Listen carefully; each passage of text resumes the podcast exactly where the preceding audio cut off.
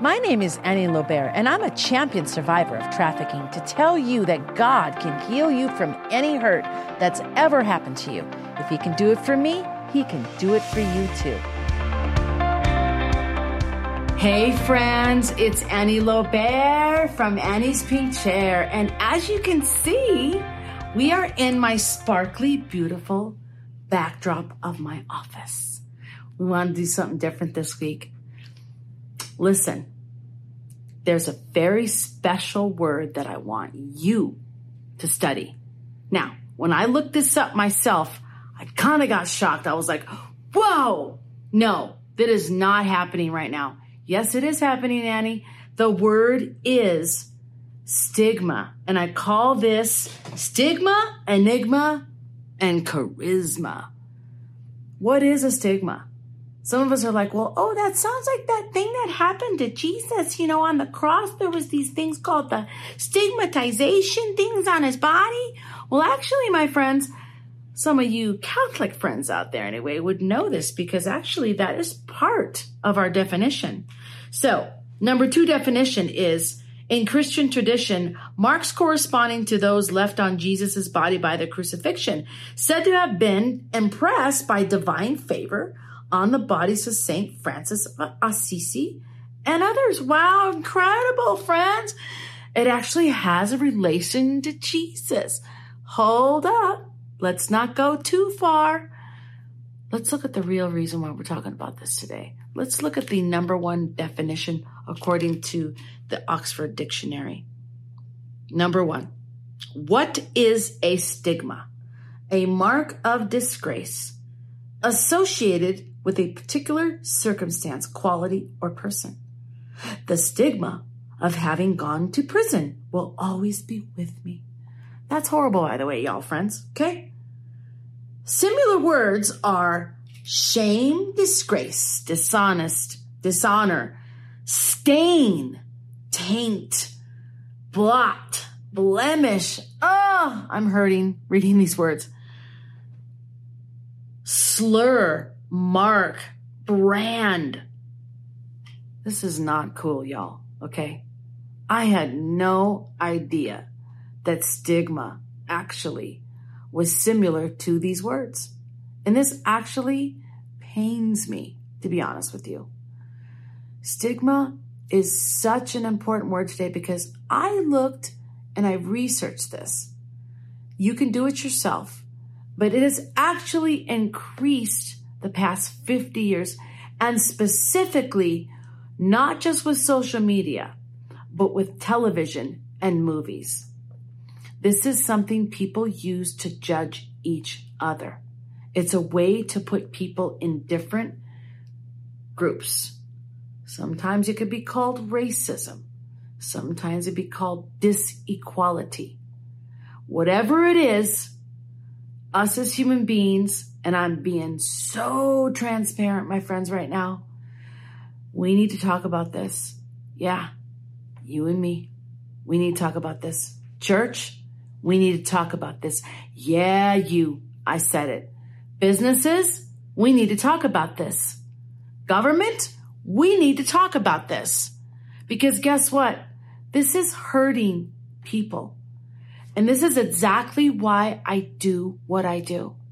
But it's also exactly why I got trafficked because of stigma. Let's dive deep. Y'all ready? What happens to people that are stigmatized? What are the beliefs that go with this? It's a set of negative attitudes and beliefs that motivate people to fear, reject, discriminate against, and socially exclude people with mental illness. Now, we could easily take that word that phrase mental illness and we could put in there other, those people. You know those people. Hmm. You know those stripper girls. You know those whores down the street. You know those sluts. You know those teenage girls that actually didn't get raped.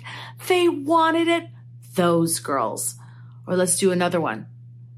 You know the homeless people Yeah, those people that are addicts, those people that are like mental illness people.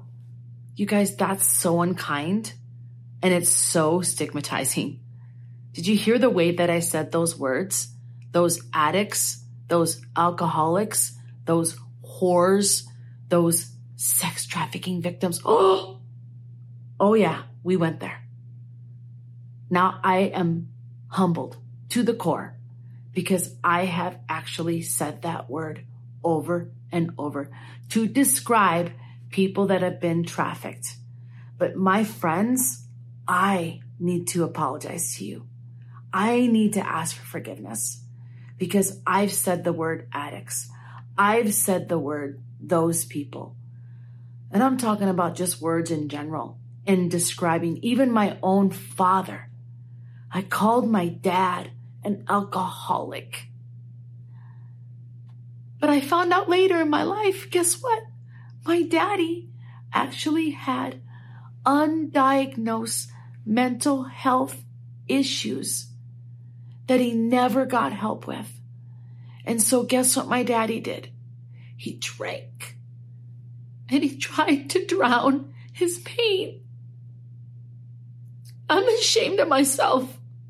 You guys, I'm being totally transparent right now. I called my dad an alcoholic. It's not fair because my daddy really wasn't. To be real honest with you, he's a person that struggled with depression, with mental illness, and he struggled with alcohol because he never got the help that he needed. Now we go going deep, my friends. We going real deep now. I want you to really think hard. And yes, there's tears coming down my face right now because I have hurt people with my words and I didn't even realize it. Because see, society teaches us to say these things and keep it like it's normal. Like this is a normal way to talk. Like this is how we treat people. This is what we say about them. But friends, words, it says it in the Bible. Words have power. Power of life is in the tongue. That's what it says. Mark my words, look it up yourself. The power of life is in our tongue. Are we going to decide to bring words of life to people? Or are we going to choose words that describe them as people less than? Okay? Those pimps, those hookers, those whores, those sex industry people, how dare them? No. We're changing. Y'all, let's go on a journey together. Right now, slangs and idioms is a cause of stigmas. Okay?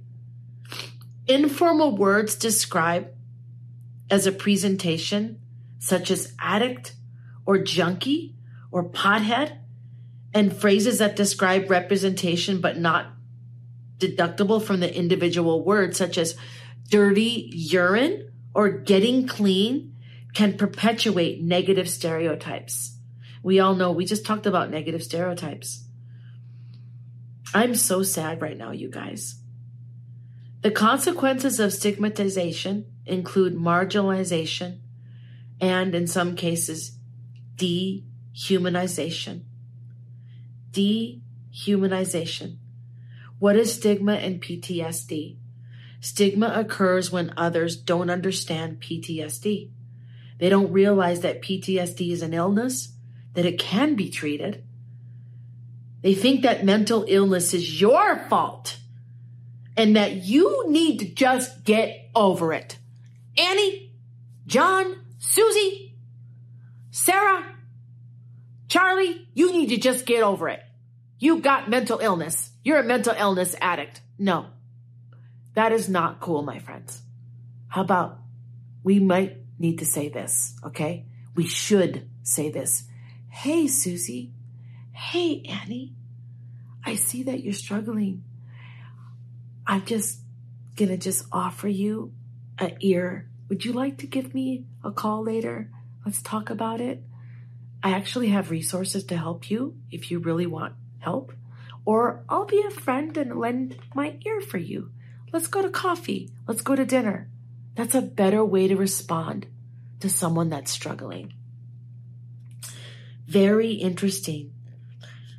In with anxiety comes a lot of things. And part of the reason why people have anxiety is because they've been marginalized. They've been treated differently. They've been bullied. That's how it happened to me, my friends. I never had nice clothes in school. I felt marginalized. Yeah, as a white girl, but I had that little ticket to eat food on lunch hour and I hid it. So instead of me admitting that our family couldn't afford the lunch hour ticket, I would lie and say, I'm not hungry. And so I started to drive down a road in my life of anorexia nervosa. I started to starve myself because back then too, it was really in to be thin. So I thought it was so convenient just to hide my ticket or give it away to some kid that needed food or someone that was really hungry that I noticed would eat two pieces instead of one. I'd say, Here, you want my ticket? And then I would just starve myself and smoke cigarettes during lunch. Go outside. You hungry, Annie? No, I'm good. Smoking my cigarette. I got my Diet Pepsi right here. I got my 50 cents I put in the thing to get it. And that's what I would do. Friends, let's take a break. This is heavy. This is a lot to talk about. This is a lot to think about. I really want you to look back on your own life and I want you to remember the words you've said about people and even about yourself. Because the worst person that you can be stigmatized against is you. Calling yourself an addict, calling yourself a victim, calling yourself a whore, calling yourself or saying it was my fault. I made myself sexy and I made him rape me because I tempted him. No, it's not what it should be. It's not what happened. It wasn't your fault. You're not the addict. I'll be right back, friends. Hi, Annie Lobert here, and I talk a lot about my story, and I relate it to a lot of the talks I have with my guests and my own little preaches that I do on this show. And I just wanted to inform you about my book that I wrote. This was my name when I was in the game Fallon my name was Fallon York, but this is Fallen Out of the Sex Industry and Into the Arms of the Savior. Super simple. Go to our website, pinkchair.org. You can get your own book. This reads like a movie, but not only that, my friends, this shows you what sex trafficking is in our own backyard, the United States. It also talks about the Destiny House, a place, and also the Dream House, where we bring our victims of trafficking to turn them into victors of trafficking, where they get trauma therapy, they get stabilized from their terrible abuses they've been through, and they have equine therapy, art therapy, they get their own personal trainer. You guys name it, they get it. Would you please go to pinkchair.org and click on donate? Become a monthly partner. It's super easy to give up a coffee once a month, isn't it? Or maybe a shopping spree. Wouldn't it be nice to donate that to our housing? We have two houses and three apartments. Thank you so much for donating.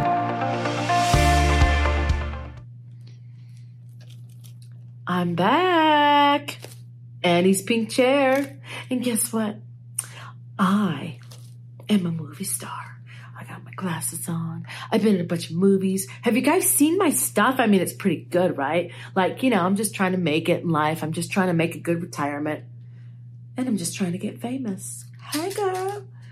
Y'all, I just gave you representation of a movie star and what they might be thinking or maybe acting like. We can even stigmatize them and, and put them in another category and make them believe that they're less than. But you guys, people that act, people that work in the music industry, my husband's a rock and roll star, believe it or not. Yeah. And he's in a band called Stryper. Look it up. His name's Oz Fox. I'm married to him for 14 years now. There's a stigma that comes against people that are famous because a lot of people know them. And so they think their their life is great and like they have everything that they need and they're just amazing. And wow it's so great to be famous. But in all reality people that get famous are very alone sometimes. It can be very isolating. It can be very gosh just separative. It can be where they feel like they're so alone like they have no one to talk to because everybody wants a piece of them everybody wants to use them and exploit them it's kind of like trafficking in a way. It's really sad. Here's what can happen the effects of stigma, and I'm including people that are famous, this can happen too. Internalization of negative beliefs. Okay? You start to believe what you're hearing about yourself. You really believe it's true. Someone calls you an addict, I'm an addict. Someone says you're a whore, uh, good, I'm a whore. My daddy, when I was very little, called me a whore when I was 10 years old. I'll never forget that. I actually started to believe it, which is really, really sad. Okay. And then low self esteem, social isolation, hopelessness, shame, avoiding treatment because nobody wants to be stigmatized walking into a treatment center. Nobody wants to admit they need help. It's embarrassing. Pride comes into play worsening symptoms because we won't get treatment. We won't get help for any mental problems that we're facing, any anxiety that we're facing, any fears that we're facing. We won't get the help we need. Lack of criminal justice. Because you guess why you, you have lack of criminal justice? Because people don't believe we deserve to be redeemed. People don't believe the people that hurt us. Okay, let me just put it out there. Oh, she was just a prostitute. We don't need to get her help for to find out who Keller was. I mean, she was just someone we could throw away. Okay, now it got real, real. Yeah. I'm going to get a little emo, y'all, right now because I'm that girl. I'm the girl you're talking about. I have been marginalized most of my life. Ever since I was a young girl that I got raped for the very first time when I was a young teenager, I was exploited early on at age eight and nine. Then I got raped as a teenager. First time I was ever pregnant was a rape. When I was in, believe it or not, yeah, the place that gives abortions, it starts with a P. I don't need to say the name. I don't want to get flagged. The lady that was giving me the abortion, she yelled at me and said, It's your fault, girls like you, that this happens to promiscuous girls like you. And as she was giving me the abortion, by the way, it was super painful. I don't recommend it on anybody. But I got raped and I just had no great decision making skills back then. My brain was so young. It was also full of complex trauma growing up as a child. And I sat there while she was killing my child. Okay. My child out of rape telling me what an awful person I was. If that's not stigmatization, I don't know what is. Okay? Very sad. We have to really be conscious of what we say and how we say it. This is so important. What is the biggest cause of stigma in mental health? Stigma against people with mental illness has increased over the past half century and is still increasing. Multiple studies have also shown that the major cause of the stigma is the perception that some individuals with mental illness are dangerous. Or how about this? Girls that used to be promiscuous, or girls that used to be prostitutes, or girls that were sex trafficked, anyone that's been in the sex industry they're not good business managers. They're not good nonprofit, you know, executive directors or CEOs or founders. We don't know what we're doing because, you know, that's our past life and we're not good managers of anything. We're not very smart, you know, because we got traffic. So what, how smart are we? We can't really run a business. Yes, there it is. We're dangerous. We're, we can't be good for anything, right? We're just no good to society. We're throwaways, right? We're just, you know, addicts. It is not cool that we talk like this. What we need to do is adopt person centered language. Good example on this website that I found. It says, for example, instead of calling someone mentally ill, A more respectful, people first way of phrasing it is to say a person living with a mental condition. Or words like addict or alcoholic and abuser put a strong emphasis on the person rather than the disorder. Okay? It's not fair and it's not cool. Because you know what it says in the Bible? It says that when I become born again, I am a new creation in Christ. All old things have passed away and all things have become new. So if I'm a new creation in Christ, Jesus sees me a different way. God sees me as a brand new person. Guess what? We're supposed to see each other the same way, friends, the same way. Then we're going to go to how can we break stigmas? How can we reduce stigma and break it? Talk openly about mental health, such as sharing on social media. This is from the National Alliance on Mental Health NAM website. Then it says, educate yourself and others. Respond to misperceptions or negative comments by sharing acts, facts, and experiences. Be conscious of your language. Remind people that words matter, like it says in the Bible. Words have power. Encourage equality between physical and mental illness. Draw comparisons how that they would never treat someone with cancer or diabetes that way. Hello, hello. We can't treat victims of trafficking this way either. There were people, they're real human beings that were trafficked. They're not what happened to them, right? Show compassion to those that are stigmatized. Be honest about treatment. Normalize mental health treatment, just like any other health treatment. Normalize anything that's happened to us, right? Make it normal to go seek help when we need help out of trafficking. Let the media know when they are using stigmatizing language, presenting stories of mental illness in a stigmatizing way. How about stories of trafficking in a stigmatizing way? Not calling us prostitutes when we had no choice. Instead, saying, hey, this person was victimized by a trafficker, someone that was abusing them. And then we go to choose empowerment over shame. Yeah, I am not shame filled. I am not ashamed of what happened to me. I am not afraid to tell my story. Come on. What does it look like? What does this look like? For me, and this is my quote, you ready? Break stigma for me is when I talk about my life in trafficking with complex post traumatic stress disorder and share what's happened to me. I don't accept guilt, shame, fear, weird looks. Ooh, I'm going to get turned up, y'all.